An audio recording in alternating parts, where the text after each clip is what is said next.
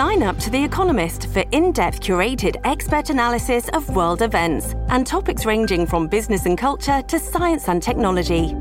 You'll get the weekly digital edition, online only articles, curated newsletters on politics, the markets, science, culture, and China, and full access to The Economist Podcast Plus. The Economist is independent journalism for independent thinking. Go to economist.com and get your first month free. Happy debate day. It is one day after the election. It is Wednesday. This is the Sean Spicer Show. Uh, as I mentioned, uh, Jim McLaughlin, President Trump's pollster, will help us break down the election. Uh, Mike Davis from the thir- Article 3 Project is going to talk to us uh, about Trump's legal issues, specifically that case in New York and what it means for him, because uh, I think that's what, what is really important here. Um, so let me let me just kind of really go quickly through my take on the election. Um, a few weeks back, I wrote an op ed in The Hill. You can see it up there on your thing. This is about how Republicans should have messaged on abortion. I warned Republicans don't play defense on this issue, be on offense. Democrats are the ones with an extreme position. They're the ones who want abortion up until birth. That's extreme. Most people agree with it. What happened? Republicans, especially in Virginia, said, no, no, no, we'll get, we'll play defense. We'll be on uh, the 15 week bill. Big mistake, big mistake. And we paid the price for it. It's not as bad as everyone thinks. Stop bedwetting. But Virginia had an opportunity to take back the House of Delegates. They missed that. They did make up a little ground in the state Senate. But all in all, not a great night. Yes, there are some glimmers of hope for Republicans. I don't want to misunderstand that. But if you want to take a lesson from this going into the next 2024 election, the general election, understand abortion is not a losing issue. How they messaged on abortion was a losing issue. Check out that debate. Plus, we had debate prep today. We'll have it again tomorrow. Go to my VIP room, SeanSpicerShow.com slash VIP, or live stream it tomorrow, 9 a.m. with Mark Halperin. Uh, great discussion we had today. You can watch it on my YouTube channel, or you can join us live tomorrow. Ask a question. We'll, we'll be able to answer it. Uh, it'll be fun. Uh, so, so much to get into today. I want to start with Jim McLaughlin. Jim is President Trump's pollster. He polls all over the country. He has tremendous insight. Let's bring in Jim McLaughlin to break down what happened. What is the No Spin News all about? You know that this is a fact based analysis news program. You know that. We avoid speculation. We don't do conspiracies here. We don't do party politics here. We're not nonpartisan. That's wrong. Not that.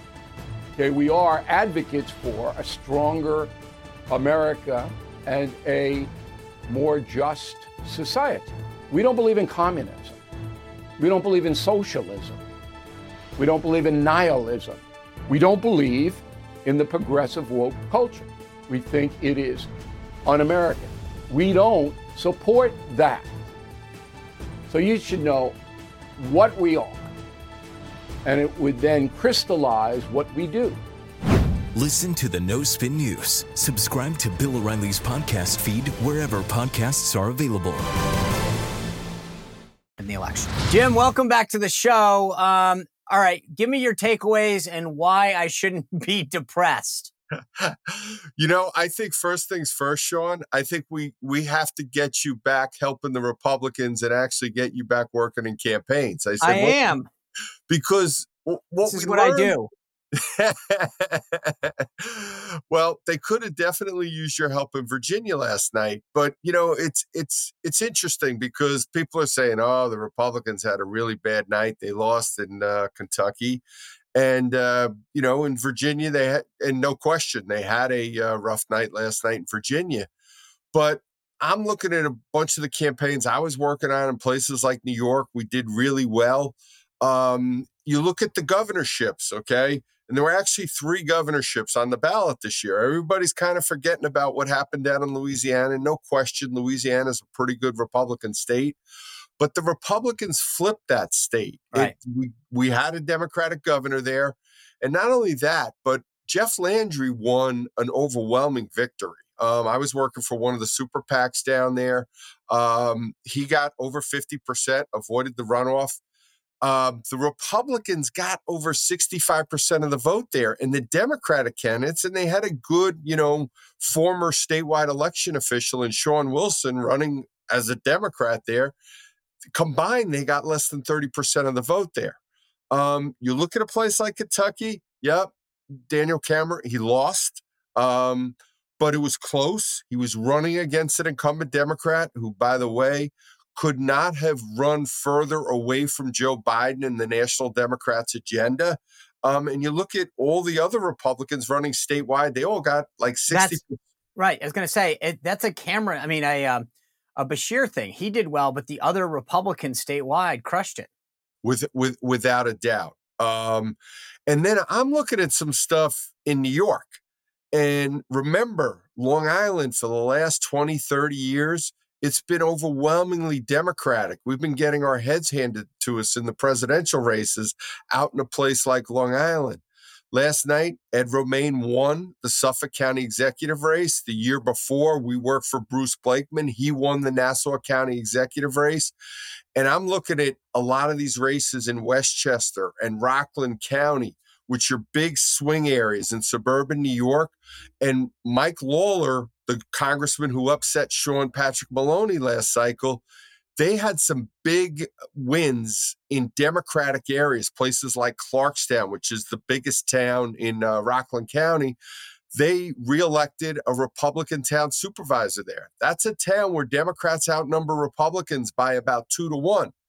And in the People's Republic of the Bronx, even of all places, a Republican hasn't won a race in the Bronx in over 20 years. Um, you had a Republican win for city council there in a district. I was just looking at the numbers where the Democrats outnumber the Republicans 62 to 14.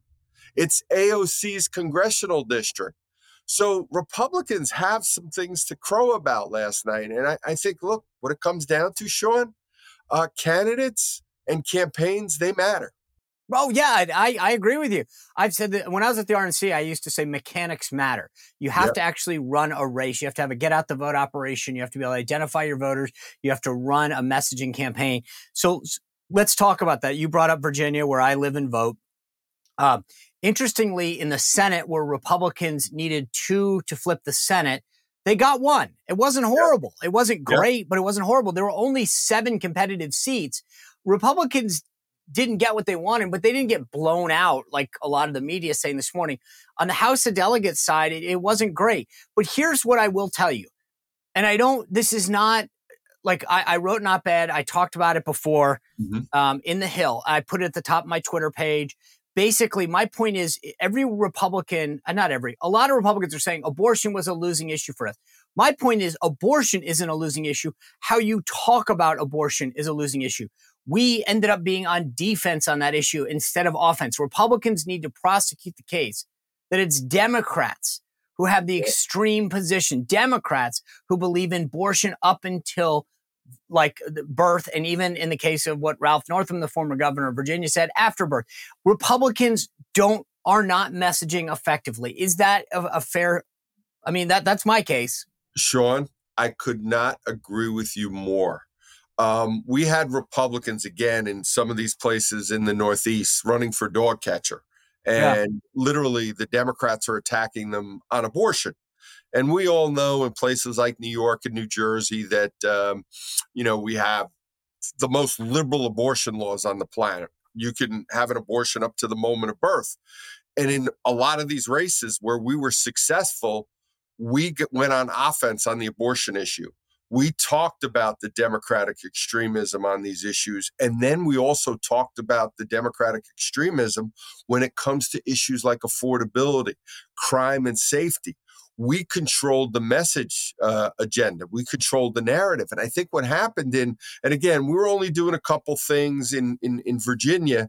Um, we weren't doing a lot of work there, but I think you know when I'm hearing that 40% of the Republican ads were done on the issue of abortion, and then the Democrats turned it into a referendum against the Republicans and say, "Hey, they're gonna they they're gonna ban abortion," that hurt the Republicans. Yeah. And And I couldn't agree with you more, Sean. I think they weren't on offense. None of these guys said, "You want to talk about extreme? Here's the extreme position that that Democratic opponent X thinks." They they literally just sat around and let themselves be defined. It was unbelievable. It's literally playing prevent defense and hoping that the clock runs out. I, I could not agree with you more. And we went on offense. We were using Joe Biden against the Democrats in places like New, New York and New Jersey. We were using his failures. One of the big issues down there was, you know, in South Jersey, somebody like Senator Vince Polistina. Um, he won in a targeted district. The Democrats literally spent millions of dollars against him, totally outspent him. They were up on Philadelphia TV attacking him on abortion. And what we hit back on the fact that the Democrats wanted to bring um, migrants to the Atlantic City airport. So we yes. were using an and and Vince was out there on the forefront fighting that. So again, we went on offense and our final ad in that race talked about the democratic extremism on the issue of abortion, but then also talked about how his opponent um, was supporting these open border policies and was also supporting defunding the police. So yeah. look, I, it's and, and, you're right. And I love using the football analogy. It's like, look, if you're good at running the football, you want to run the football. If you're good at passing it, you want to run it. And I think we just make have to make voters comfortable with our positions on abortion. And the Democrats and Joe Biden have so many failures right now when it comes to the issues that people care about. You know, things like affordability, inflation, immigration, and now war and peace um, you know, I, that uh, that again, I think it's really important that we control. I'm Mike Slater from the podcast Politics by Faith. This is a crazy time in our country. It's stressful, a lot of anxiety, and it's going to get worse. And I realized that one of the things that helps me take away the stress is realizing that there's nothing new under the sun. So on this podcast, we take the news of the day and we run it through the Bible and other periods in history to realize that we've been through this before and we can rise above again. Politics by Faith, anywhere you listen to the podcast. Politics by Faith. The issue agenda in these I, races. I, I, Jim, the thing that's that blows my mind, and in Ohio was the same thing. It got blown out there. I think the media is at least right in the sense that abortion was a huge factor, right? The the where I think everybody gets this wrong, and I'll be I, I'll be really interested to see where this comes out on the debate tonight because I think that NBC is going to go after our candidates on abortion. The issue that I would say is how you communicate on abortion, how you communicate on life is important. The issue isn't the loser. How you communicate on the issue could be a loser. You are 100% correct. And one of the things that we're seeing for a long time, you know, you used to see a ton of polling, you were working on races um, over the years where the voters viewed the Republicans as being the party that was more extreme. Right. Now, what voters are looking at, they're seeing the Democrats, they're seeing all the crazy stuff that is coming from Joe Biden and the Democrats these days. And they viewed, and we saw it in uh, the Wall Street Journal poll, where by over 10 points, voters were saying the Democrats were more extreme. That's one of the ways that the Democrats are using it. It's not just on the issue of abortion, but they're trying to say, oh, the Republicans are trying to ban abortion and whatnot.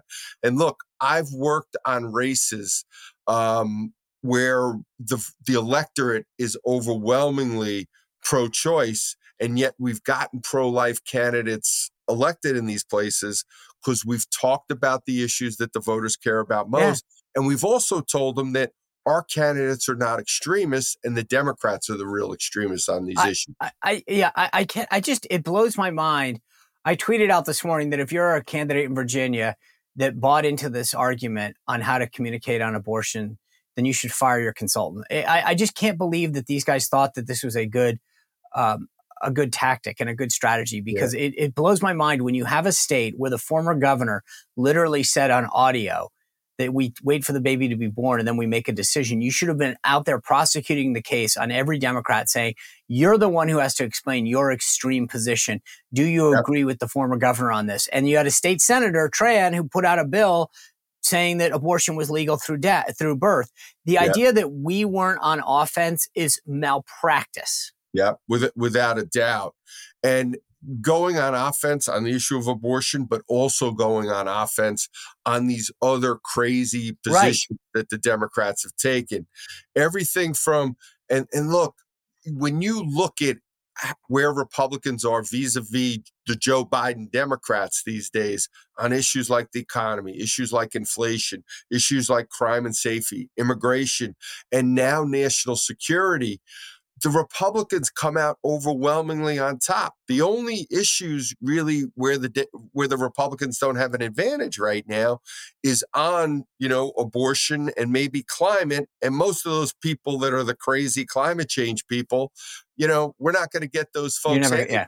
You're never so it's you are you I, I, couldn't agree with you more, Sean. Like we're going to take you out of retirement and yeah. Uh, we, we need you working on more of these Republican races. Yeah, I'll tell you what. I'll, I'll just I'll, I'll give my opinion for free on the show, and then people can watch it. Let me ask you, staying with Virginia for one second.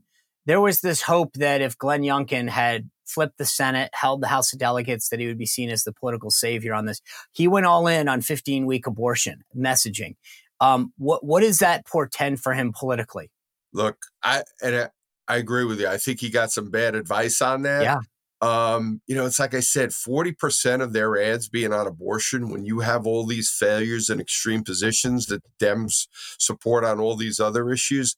But look, there's only one person that matters in the Republican primary for president right now, and that's that's Donald Trump. I mean, he's overwhelmingly the favorite right now. And it's it's like I tell people, uh, there's a lot of folks out there that don't understand this. And when we were testing in surveys, you know, Glenn Youngkin, um, maybe the Washington insiders know who he is. And look, I got a lot of respect for Glenn Youngkin, but yeah. he was getting like one, two percent in Republican primary polls for president. So I, I think literally people were shooting at windmills, you know, with these never Trump crowds that, um, you know, that Glenn Youngkin was going to be able to come in and he was going to be able to beat uh, Donald Trump in a Republican primary yeah. right now. And you know what? There's uh, there's two points I want to make related to that. One is you know when the Republicans do well and, and pick up seats, and I know like a lot of the DeSantis people are trying to blame him for what happened in Kentucky, and I think they're just upset because Daniel Cameron, who had the endorsement of Donald Trump in the Republican primary, buried Ron DeSantis as candidate in the Kentucky gubernatorial primary. Um, but Donald Trump is killing this notion because you see him in poll after poll nationally, poll after poll in the battleground states where Donald Trump is actually beating Joe Biden right now. You know, you right. look at the New York Times poll, he's winning. And you know when the Republicans pick up seats? They pick up seats when Donald Trump is actually on the ballot. You go back to 2016 when you were at the RNC, the Republicans picked up six seats in the House. He doesn't get credit for that. In 2020, when he was on the ballot again for president, Republicans picked up 16 seats in the in the House when he was on the ballot. So I think and there's nobody, there's nobody that does a better job of turning out those forgotten middle class voters than somebody like Donald Trump. And I think you're going to see that in in 2024. It's interesting that you brought up the stats because the the narrative is that he cost people seats. The thing that I try to tell people all the time is that I think he is most effective in Republican primaries, but in these where you know, people really care about his opinion. But in the general election, he uh, people aren't stupid. They know that he's not on the ballot. So when he says go vote for Daniel Cameron in Kentucky, you're not voting for Donald Trump. Yes, you're voting for his endorsed candidate. But yep. it's very different than when he's actually on the ballot. Yep. And and I think that if there's one thing, and again, I was watching the Kentucky race from afar, they need needed to bring up the contrast yeah. and do a better job of tying somebody like Beshear back to Joe Biden's failures. And I'm not, I think they probably waited too long. I think they didn't start doing that till the last few weeks before election day. They should have been doing that over the summer and tying him to his failed policies on things like immigration, inflation, crime and safety, et cetera. And look, even Politico has an article today where they're talking about how Donald Trump has basically blown up the uh, you know the school of thought that he can't win. Right. Nobody, nobody's doing better versus. Right. Uh, well, actually, so let me just let me let me jump in here and ask you this because this is like the sort of the, the final thing that I want to bring up with you. So when you go look at that poll, right, all these people, the the never Trump crowd, the media, all these people, Trump can't win, Trump can't win. Battleground poll after battleground poll comes out and shows that in every state, every state that's important, Donald Trump is winning, save Wisconsin, and within that, he's within the Yep. margin of error. Okay, so you test him against Biden, he wins. You test him against Kamala, he wins. The one thing that uh, you know does seem to worry a lot of people is that when you say generic Dem, he loses. Now, there's no such thing as a generic Dem. You have to put a name up. There's a lot of people that are growing increasingly uh, of the ca- of the case that that Biden won't be the nominee. If it's not Biden and not Kamala, does that change the equation? you know and and look i've always been under the i've kind of believed all along that at the end of the day the democrats aren't going to have joe biden as their nominee. And now the fact that Does that Donald- worry you? not at all. And we're preparing for that scenario. It's like the problem the democrats have is they have no bench. Think about it sean. Um, you can't point to any democrat across the country. You say to yourself oh well you know maybe they'll go to take a governor.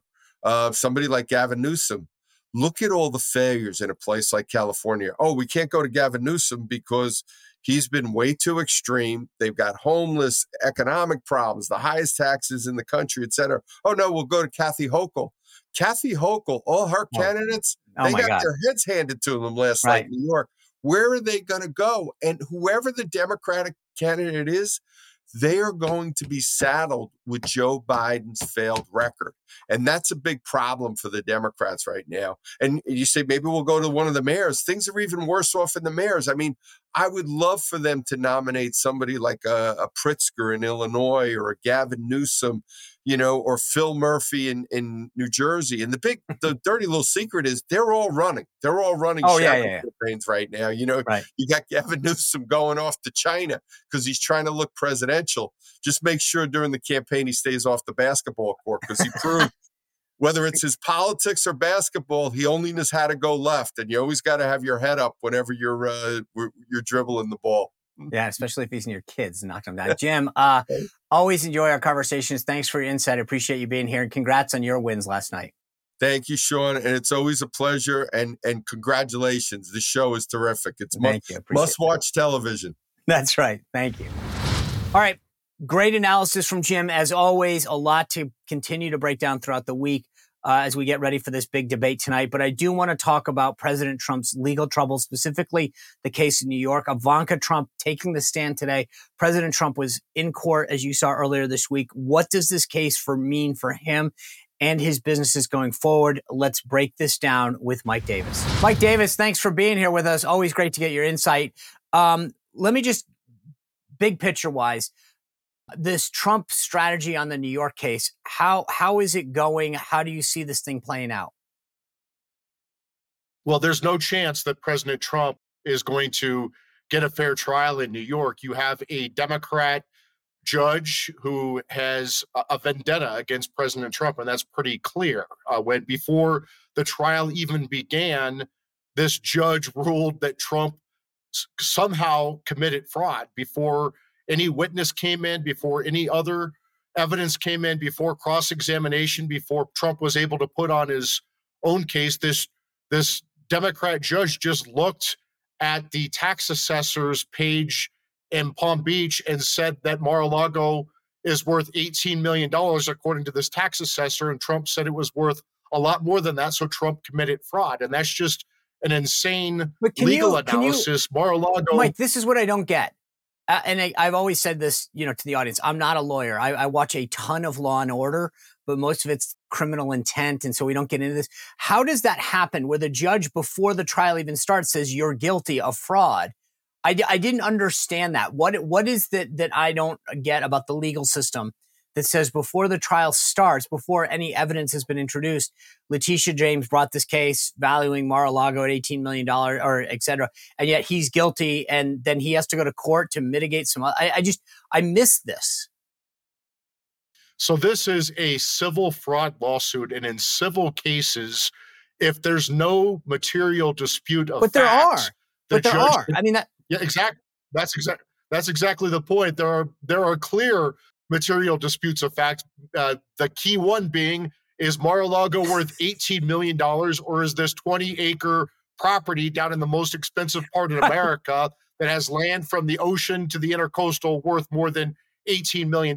A tennis court at Mar a Lago is worth more than $18. Regardless, that's something that should be resolved at trial through witnesses and other evidence and cross examination, not by this goofball Democrat partisan judge just saying before trial that I think it's worth $18 million in Trump. I, I get that. And that's what I think is laughable, right? Any Anyone with access to Zillow is sitting there going, oh, you can't get a tennis court there. Or actually, uh, it would probably be a, a little bungalow there. Uh, but I, I, I don't get like w- what happened to his ability to contest this because from what I understand, and again, just help unpack this, that he went in, they basically said, you're guilty of fraud, but you can mitigate some of the penalties. Yeah, and that's another thing that's so messed up about this New York law is there there's not even the opportunity for Trump to request a jury. And I don't know how that doesn't violate the 7th amendment to the US Constitution where you can just have a judge just decree that Trump committed fraud before right. there's even a trial and then the judge makes the determination that Trump could face up to 250 million dollars. But in damages. I mean, I, I don't understand how that's constitutional, and I don't think it is. And so I think Trump's going to have to appeal this all the way up to the Supreme Court. And that's the problem with our politicized and weaponized justice system. This is lawfare and election interference by Democrat prosecutors and Democrat lawyers and Democrat judges and several different Democrat hellholes around the country, whether it's New York, DC, or Atlanta. So but and, and again, I just I, I'm so fascinated by how this went down. Number one, Mar-a-Lago's in Florida. What jurisdiction does New York have over how he values Mar-a-Lago? Well, the, the, the hook for New York is is that they're they're alleging that President uh, Pre- President Trump overvalued Mar-a-Lago when he was trying to get money from sophisticated Wall Street banks. But just think about their fraud theory. President Trump paid back these sophisticated Wall Street banks in full on time with interest as agreed. They weren't. But, but here's I, the, like other thing that I don't get, and again, I, I, just appreciate your insight in this because so I've had a, a home equity loan before, right? And um, and they'll say, "What's the value of your house?" Now, I love my house. Um, I think it's it's worth a billion dollars because you know there's so many memories here. Blah blah blah blah blah. But the bank would say, give me a break. You're, we're going to get an appraisal for you. We're not a bunch of dummies. This is what we do. If we're going to give you money, our appraiser is going to go in there. So who cares what, I mean, with all due respect, who cares what Donald Trump, he probably thinks that Trump Tower's worth, uh, or Mar-a-Lago's worth a quadrillion dollars because of, of how beautiful it is, the weddings that have been there and the memories. But no one's going to lend you money unless a credible uh, appraiser goes in there. And so why are they going after Donald Trump? And not these people whose job it is because th- th- he's not an appraiser.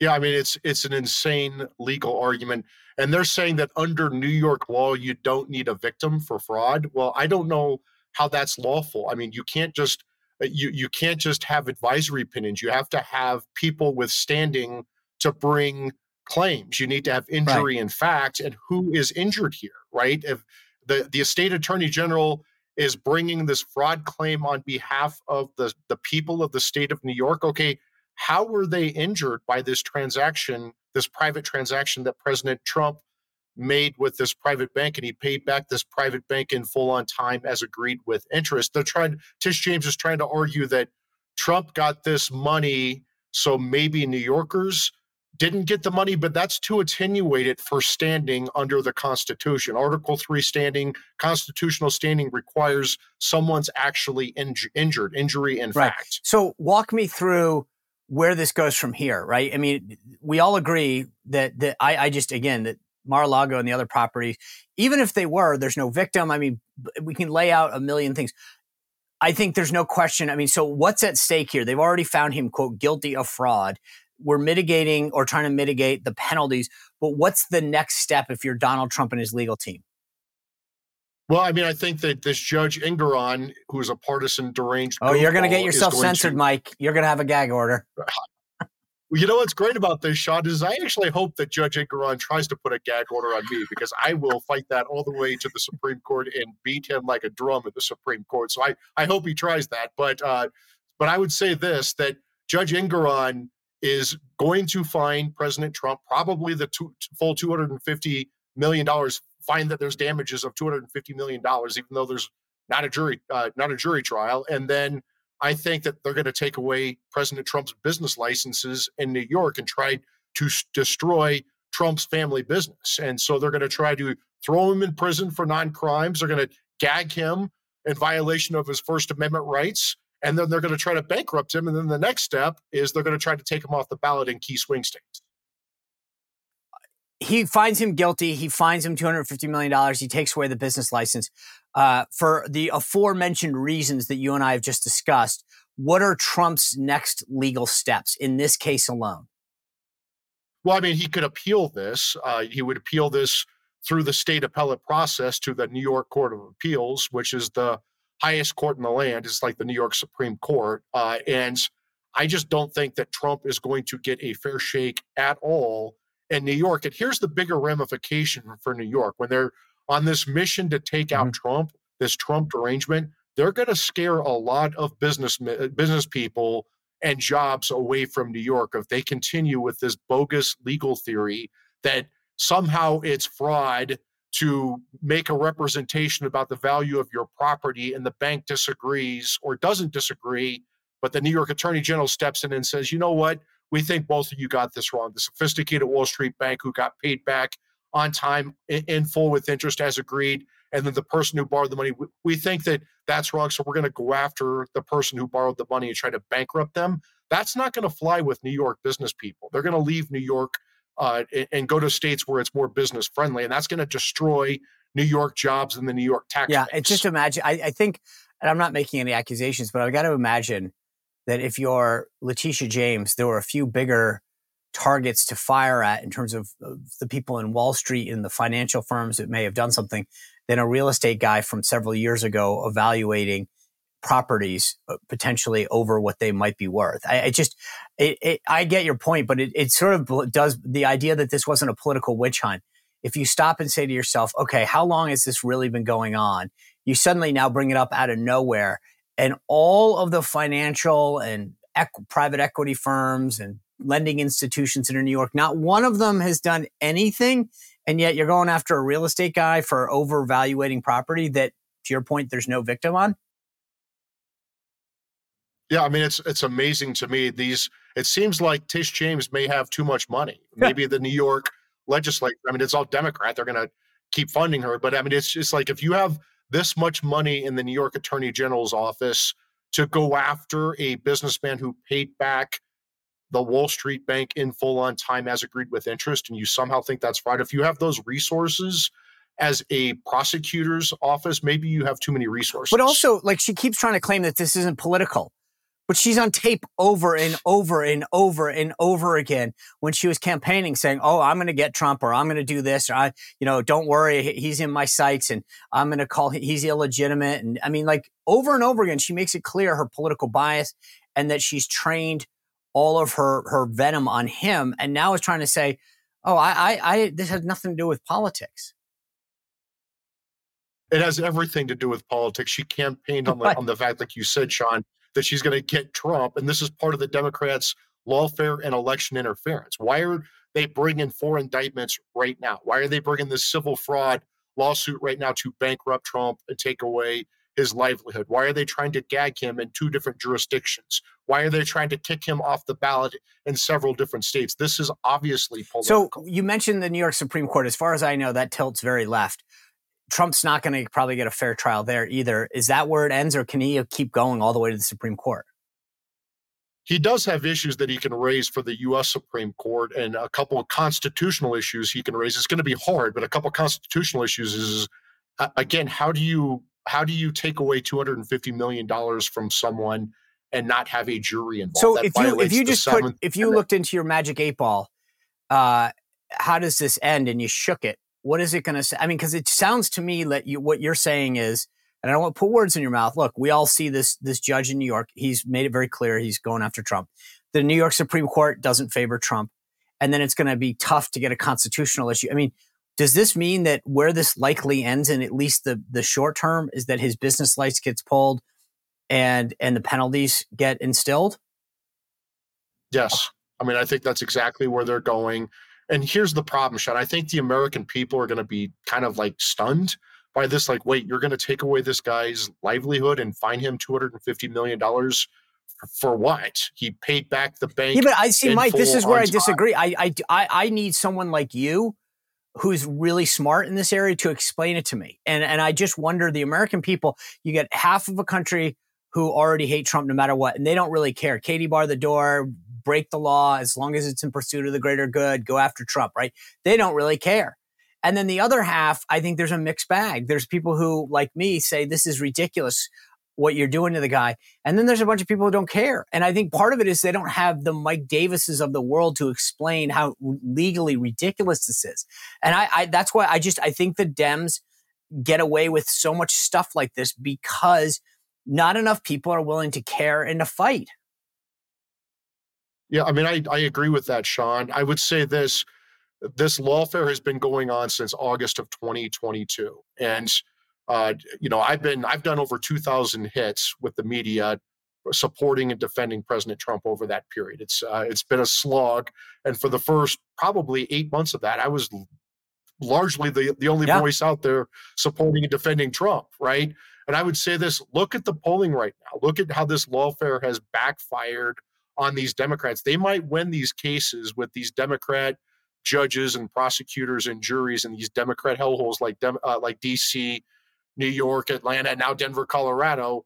But guess what? The American people can defeat all this by putting President Trump back right. in the White House. Let me just bring up the last issue that you just touched on before we go, which is this 14th Amendment issue that Colorado and other states are touching on now, which basically says that within the 14th Amendment, a, a, a clause of it that was put in place after the Civil War to prevent Confederate officers from serving is now being potentially used against Trump to keep him off the ballot because they claim, as a quote, officer of the United States, he engaged in insurrection. Break down what you think where this thing heads and, and how it ends.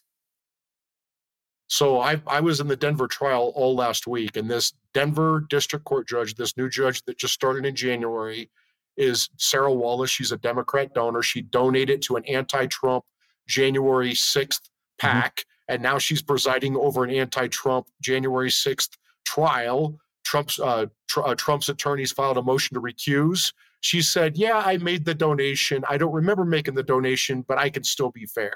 Uh, that's not the legal standard, right? The legal standard is not whether she subjectively thinks she could be fair; it's whether the public objectively thinks that she could be fair. And I don't think that any reasonable observer would say that a judge who just donated in October to an anti Trump January 6th PAC is going to be fair in an anti Trump January 6th trial. That's reversible error right there alone.